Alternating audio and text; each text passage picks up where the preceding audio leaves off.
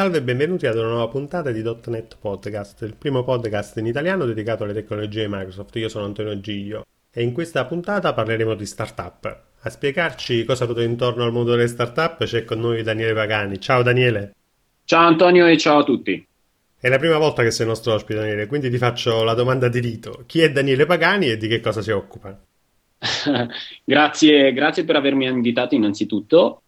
Chi è Daniele Pagani? È fondamentalmente uno startup. Vero è che lavoro attualmente in Microsoft, quindi una, una grande corporation, e mi occupo all'interno di Microsoft di gestire tutti i programmi che sono a supporto delle startup, ma è anche vero che io sono startupper dentro, arrivo da esperienze di startupper e continuo a mantenere anche all'interno di questa grande corporation un po' questa mentalità no? nel cercare di muovermi in maniera abbastanza agile, cercando di dare supporto appunto alle startup sul nostro territorio in questo senso.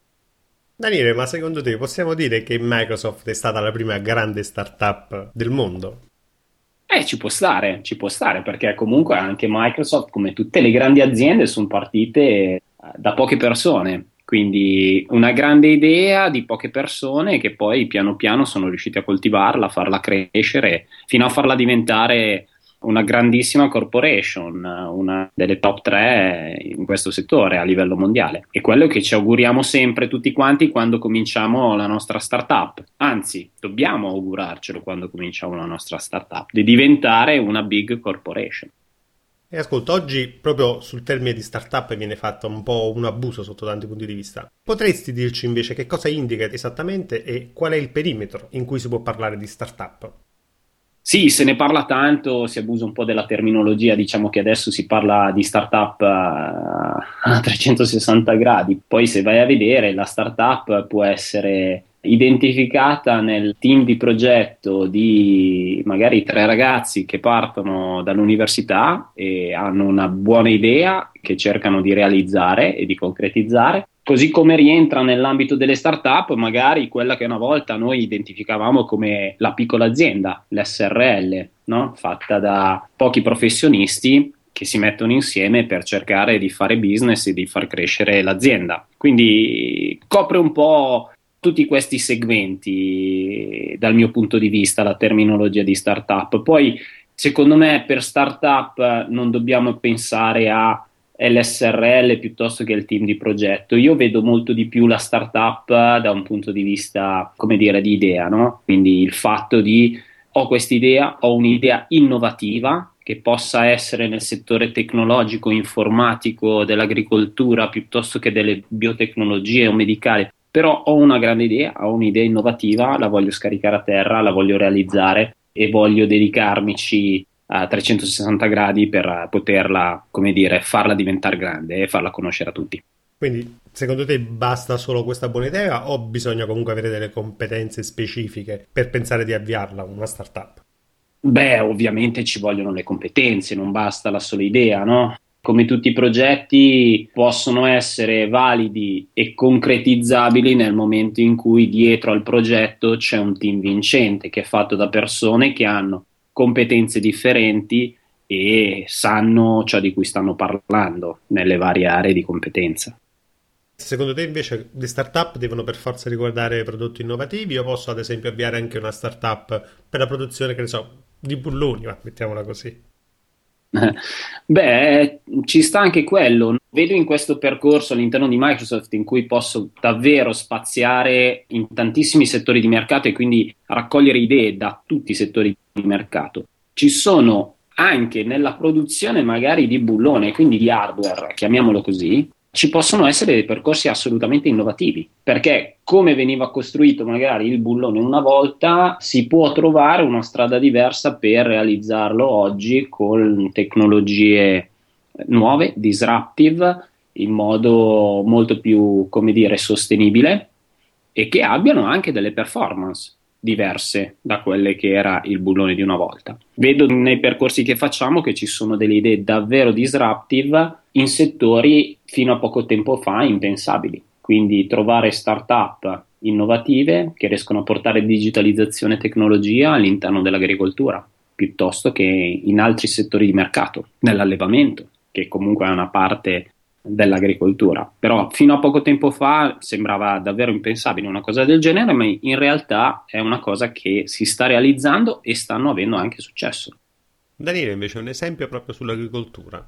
E ad esempio un team fatto di ragazzi che riesce a riutilizzare dagli scarti delle arance per realizzare delle fibre per i tessuti. Quindi riescono a, quindi a, recuperare scarti alimentari realizzando delle fibre per fare dei tessuti. E questo è, incredibile, è un'idea fantastica e sembrava fino a poco tempo fa qualcosa di fantascientifico, ma loro stanno riuscendo a fare questa cosa e stanno avendo anche un grande successo.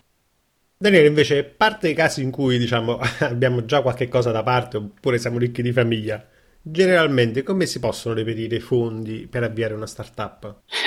Bella domanda questa, vero? Sì, bella domanda, nel senso che di solito si comincia davvero con quella classica definizione di friends and family, no? Piuttosto che si comincia con dei micro seed che vengono erogati da tutta una serie di realtà che noi abbiamo sul territorio che sono i classici acceleratori o incubatori di impresa che ti permettono quindi, data la bontà del tuo progetto, della tua progettualità, della tua idea, ti consentono di avere accesso a questi micro seed per poter quantomeno aprire la tua ragione sociale e cominciare ad avere un minimo di fondo per poter organizzare le idee insieme al tuo team e partire.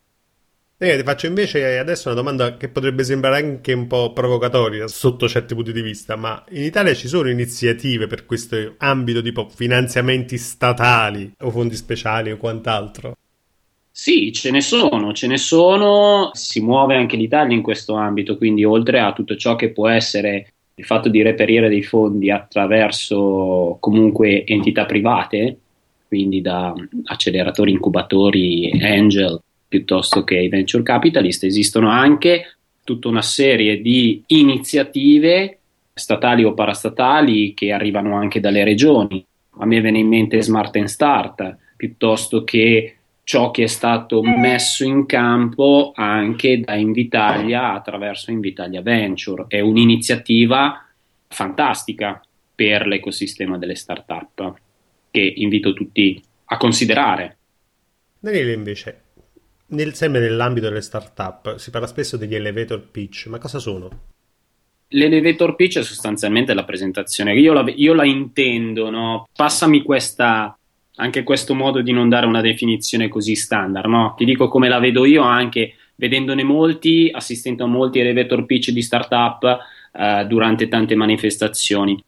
È un modo per far conoscere la propria startup in davvero pochissimo tempo e quindi la capacità di colui che è la persona che fa questo elevator pitch di poter presentare e farti capire in pochissimo tempo chi sono, cosa vogliono fare, dove vogliono arrivare e di cosa hanno bisogno per raggiungere questo obiettivo.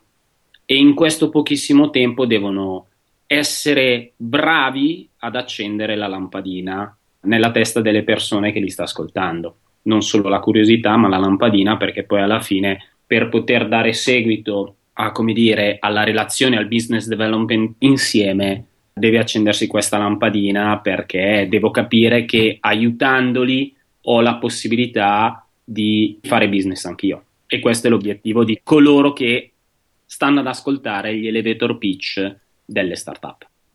Invece il crowdfunding c'entra qualcosa con le startup?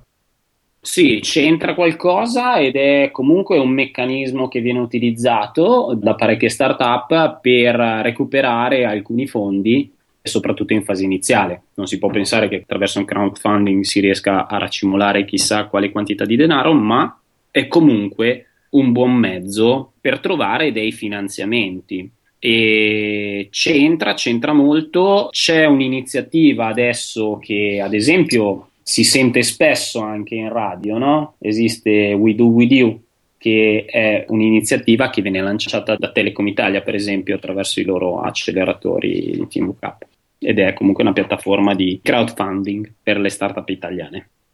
A questo punto facciamo un esempio concreto. Quando ottengo un finanziamento, cosa devo restituire e come? Cioè, ci sono veramente dei finanziamenti a fondo perduto? eh, faccio fatica a pensare ai finanziamenti a fondo perduto, davvero. Siamo in due. sì, nel senso che in un modo o nell'altro qualcosa deve ritornare, no? Perché se hai dei finanziamenti privati, ovviamente i privati danno fondi o comunque investono nella tua startup perché hanno l'obiettivo poi di decuplicare quello che hanno investito. La stessa cosa succede poi in tante altre direzioni e realtà. Però la domanda è ci vuole sempre un finanziamento nel senso che quello che è necessario per le startup è sempre un finanziamento. Io ho questo challenge da porre alle startup. Tante volte si va sempre alla ricerca di questo fantomatico finanziamento, quando in realtà magari c'è bisogno di tutt'altro, che è un aiuto, un supporto in quello che è il go-to-market, per poter fare business reale, per trovare clienti reali, che poi alla fine devono essere i clienti, deve essere la vendita del prodotto, a dare i giusti finanziamenti per rendere poi il meccanismo sostenibile. No? Daniele, quindi insomma, effettivamente ottenere il finanziamento non è il fine principe per aprire una startup. Secondo te che ruolo ha la comunicazione nella crescita di una startup? Si può favorirla in qualche modo o l'unico fattore di successo è legato soprattutto al prodotto o al servizio realizzato? Eh, no, la comunicazione è sicuramente un elemento fondamentale, soprattutto adesso perché c'è davvero tantissima concorrenza, ci sono tantissime start-up, ottime, buone, mediocri, però c'è davvero tantissima, tantissima concorrenza sul mercato, per cui riuscire ad avere una buona comunicazione, un buon marketing del proprio brand, del proprio prodotto è assolutamente fondamentale. La si può favorire? Sì, sì, tant'è che uno dei, dire, dei, dei, punti chiave, cardine dei programmi di supporto che noi in Microsoft abbiamo messo in piedi è proprio quello.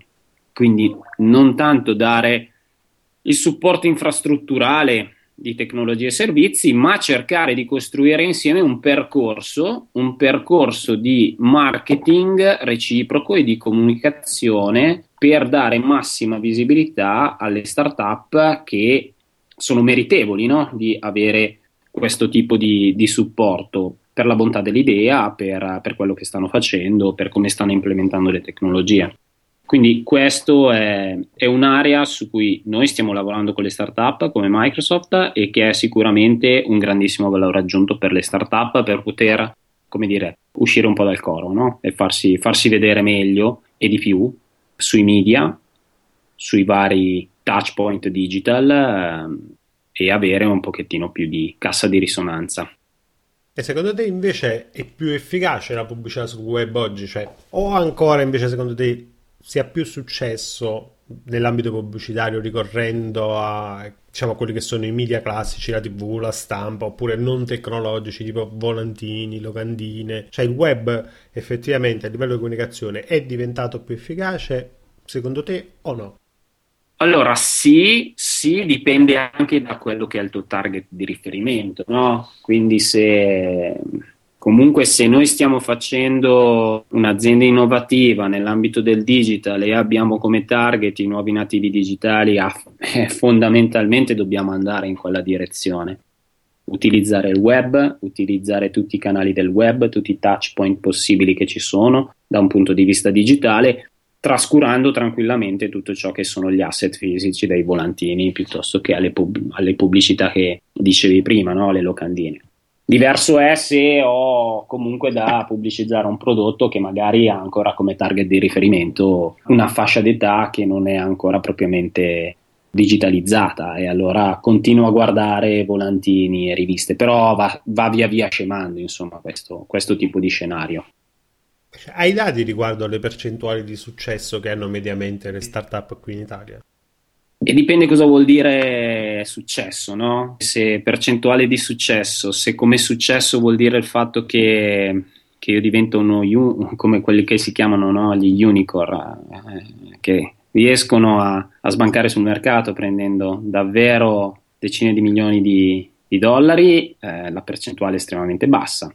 Noi abbiamo forse Ux e basta, che è stato una startup di questo tipo, eh, però abbiamo altre startup che hanno avuto un grandissimo successo, non solo in Italia ma a livello internazionale, perché sono riuscite partendo dall'Italia a trovare dei fondi di investimento all'estero, anche, anche all'estero, e a costituire delle vere e proprie aziende che ora sono ben solide sul mercato con uh, un numero di dipendenti ben al di sopra dei 50, quindi delle solide realtà che stanno avendo successo. Percentualmente è difficile, è difficile dire la, la percentuale di quante sono le start-up di successo, no? Dipende davvero come vogliamo catalogare questa tipologia di successo. Per me è già una startup di successo nel momento in cui vedo nel panorama italiano una startup che riesce a raggiungere un round A, quindi a prendere qualche milione di, di dollari di finanziamenti e da lì in avanti avere la possibilità di fare uno scale up dell'azienda, internazionalizzandosi e riuscendo a fare hiring di, di più risorse all'interno del team. Per me già da quel punto di vista è un grandissimo successo. Daniele, invece, secondo te qual è l'ordine temporale secondo il quale possiamo capire se la nostra startup è in crescita o se sta fallendo?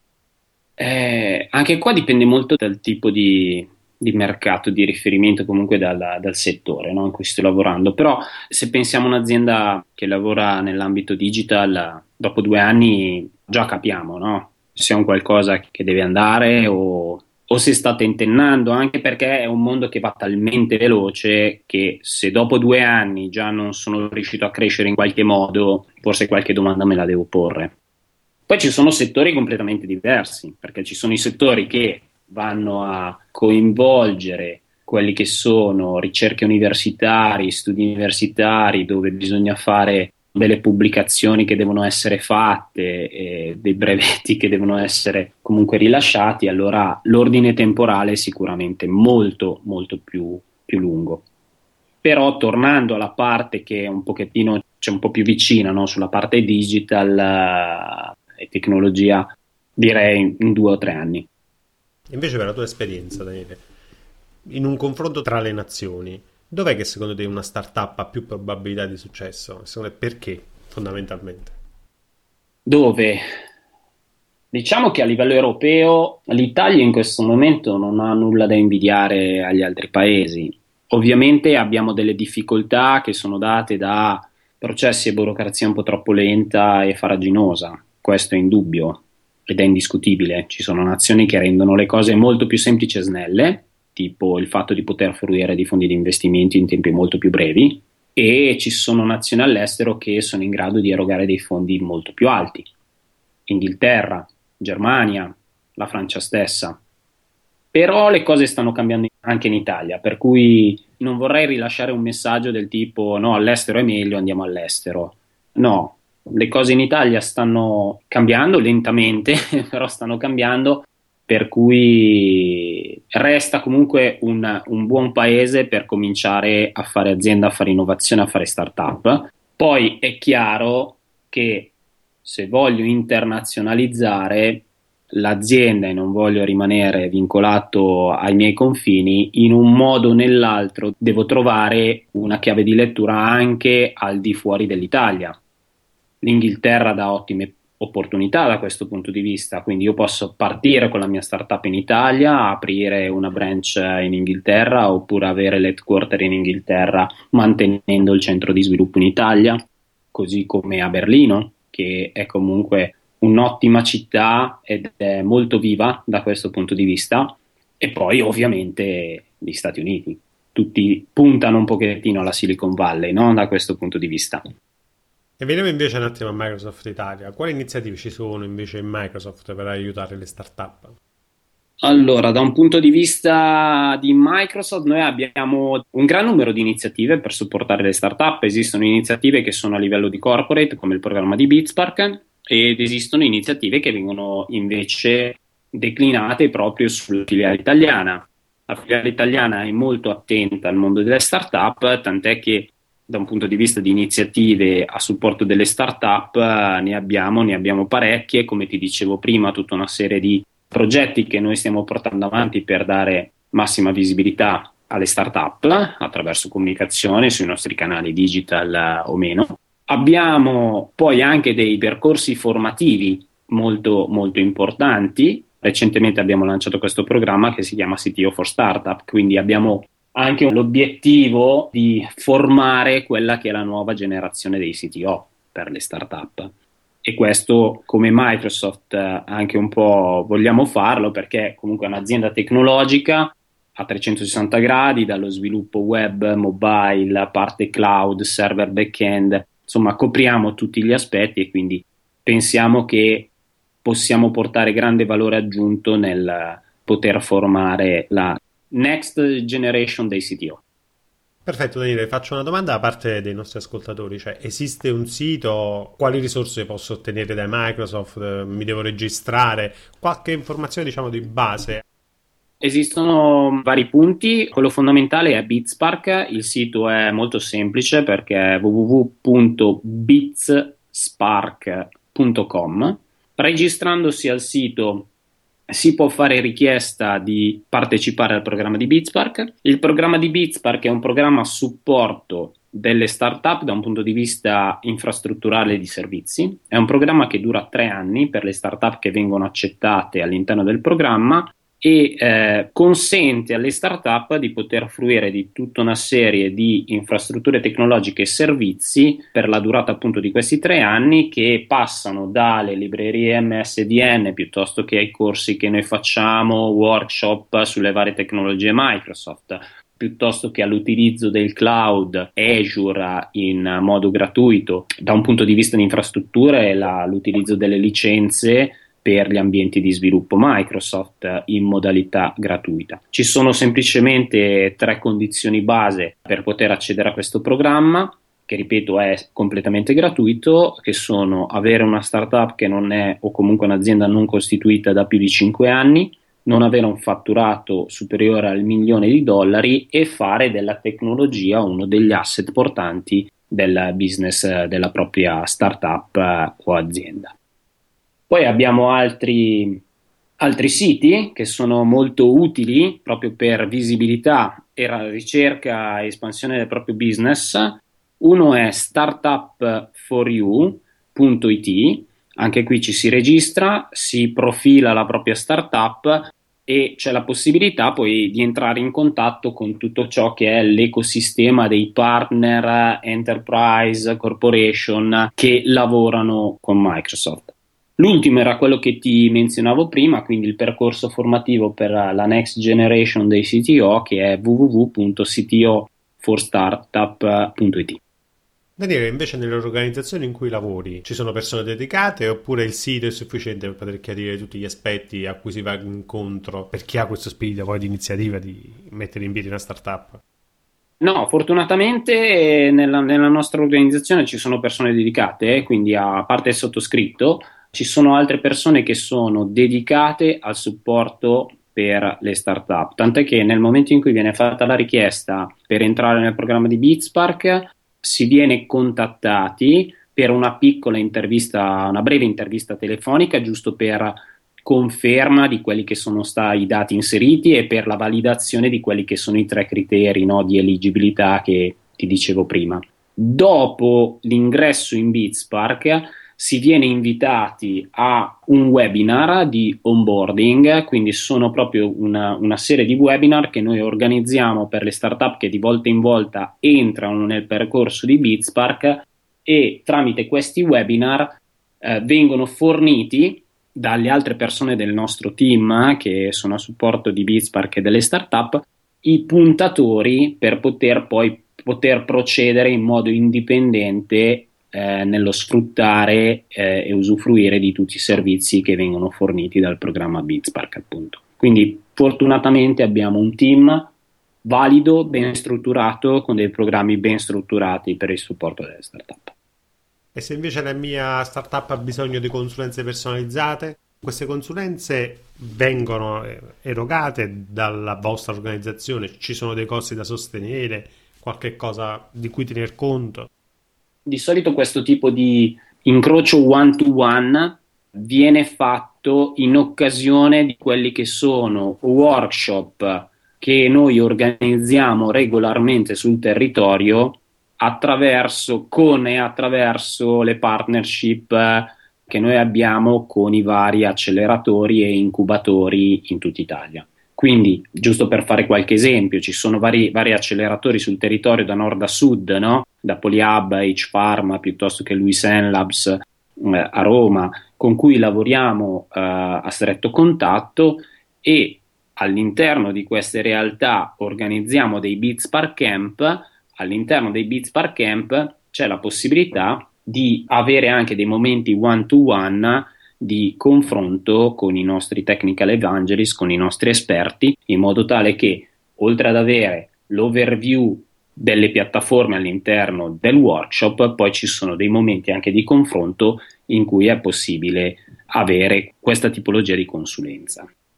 Daniele, invece, durante l'evento di Future Decoded abbiamo insomma, avuto modo di conoscere e apprezzare alcuni esempi di startup italiane davvero interessanti e che ci è sembrato che avessero davvero delle buone prospettive.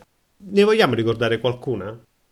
Sì, uh, le ricordiamo volentieri, le ricordiamo volentieri. All'interno di Future Decoded abbiamo avuto occasione di presentare queste tre startup o questi, questi tre startup e progetti direttamente a Satya Nadella, che è il nostro CEO. Abbiamo avuto questo, questa grande opportunità e l'abbiamo fatto utilizzando tre esempi molto particolari che, che un po' rappresentano quello che sta succedendo anche sul nostro territorio.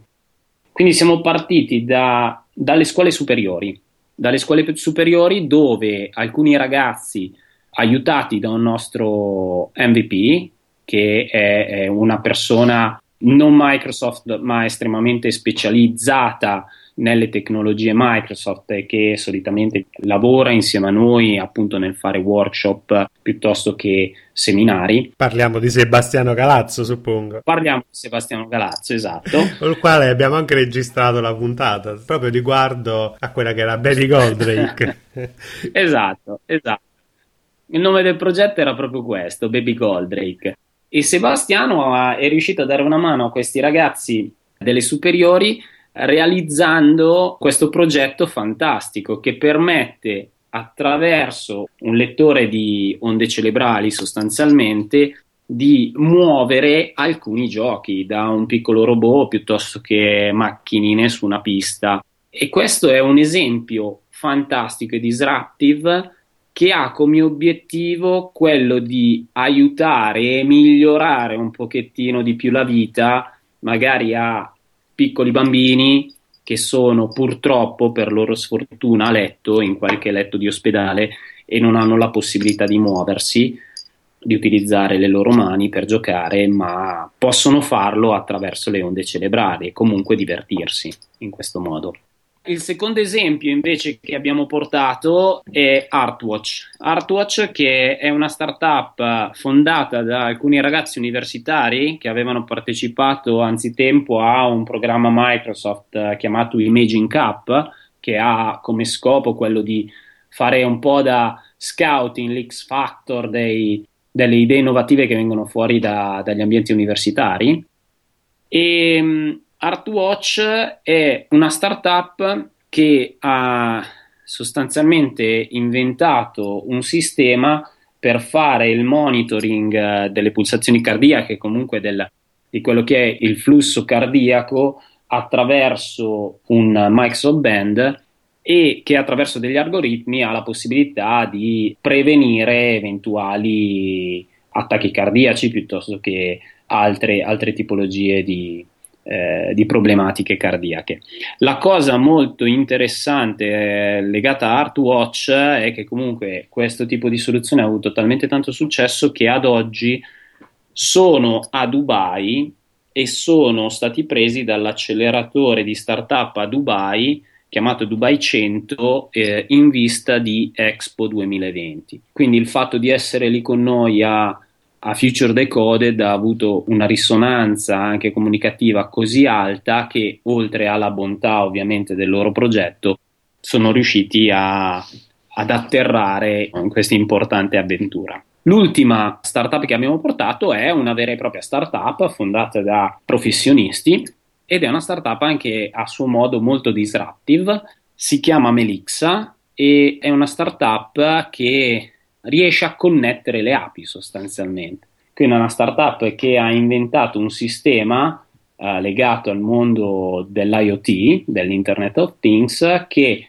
applica questo strumento di monitoraggio alle arnie delle api in modo tale da verificare real time qual è lo stato de- di salute dell'arnia e del- della comunità delle api. Cosa che è fondamentale e importantissima non solo per la salvaguardia delle api in sé e per uh, avere un buon miele, ma è fondamentale perché le api, come sappiamo, sono coloro che trasportano poi il polline e sono alla base della, della catena della fioritura di piante e alberi, no? Le api sono anche il campanello d'allarme per capire quanto è inquinato l'ambiente in cui viviamo. Esatto, esatto. E quindi poter intervenire in tempi brevissimi nel momento in cui ci arriva un alert che le arnie che io ho in montagna piuttosto che in una determinata valle non stanno bene è fondamentale per riuscire a recuperare al danno prima che sia troppo tardi. E quindi anche questa startup è stata presentata e questa startup sta avendo davvero un, un grande successo. Senti Daniele, ti faccio una domanda forse un po' banale. Secondo te il futuro delle generazioni è nelle startup? Secondo me sì. Secondo me è un po' così perché vedo che comunque sta entrando un po' anche nella mentalità dei ragazzi, no? Una volta si andava a scuola cioè lo vedo, sono, sono, comunque di una generazione precedente e, e, e, quindi una volta si andava a scuola perché si andava a cercare, si pensava di andare a studiare perché, perché poi dovevi andare a lavorare nella grande azienda trovando il posto fisso di lavoro. Adesso si va a studiare e vedo che ci sono tanti ragazzi che studiano perché? Perché vogliono avere la loro idea, la loro idea fantastica da poter realizzare da, e per creare la loro azienda e per poter svoltare loro stessi attraverso la loro idea e la loro azienda. Quindi c'è un cambio veramente di, di mentalità ed è, è molto bello. Vabbè, diciamo, se invece avessi un'idea assolutamente vincente, in base alla tua esperienza sul campo, tu la riconoscessi effettivamente come tale, cioè banalizziamo, estremizziamo, se avessi ad esempio inventato qualcosa che non esiste sul mercato e che tu sai che il mercato vuole fortemente, mi consiglieresti di licenziarmi ed avviare una startup? Chi fa startup eh, spesso e volentieri è anche un po' sognatore, a volte lo è troppo e, e non è un bene, però un po' sognatore bisogna esserlo, bisogna sempre buttare un po' il cuore oltre l'ostacolo. E poi sono sempre convinto, pa- passami questa cosa, se mai ci provi, mai ci riesci. Se credi realmente in quello che hai nella testa come progetto che vuoi realizzare, ne vale la pena tutta la vita.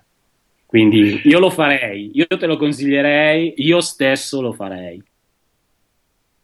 Perfetto, grazie Daniele. Anche questa puntata è giunta al termine, non ci resta che ricordarvi che sulla scheda della puntata troverete dei link relativi all'argomento trattato, mentre sulla scheda dell'ospite troverete qualche informazione aggiuntiva su Daniele Pagani. Grazie Daniele per il tempo che ci hai dedicato. Grazie Antonio, grazie a tutti voi. Un ringraziamento va anche ai nostri ascoltatori che ci hanno seguito nel corso di questa puntata. Un saluto da Antonio e vi aspettiamo al prossimo podcast.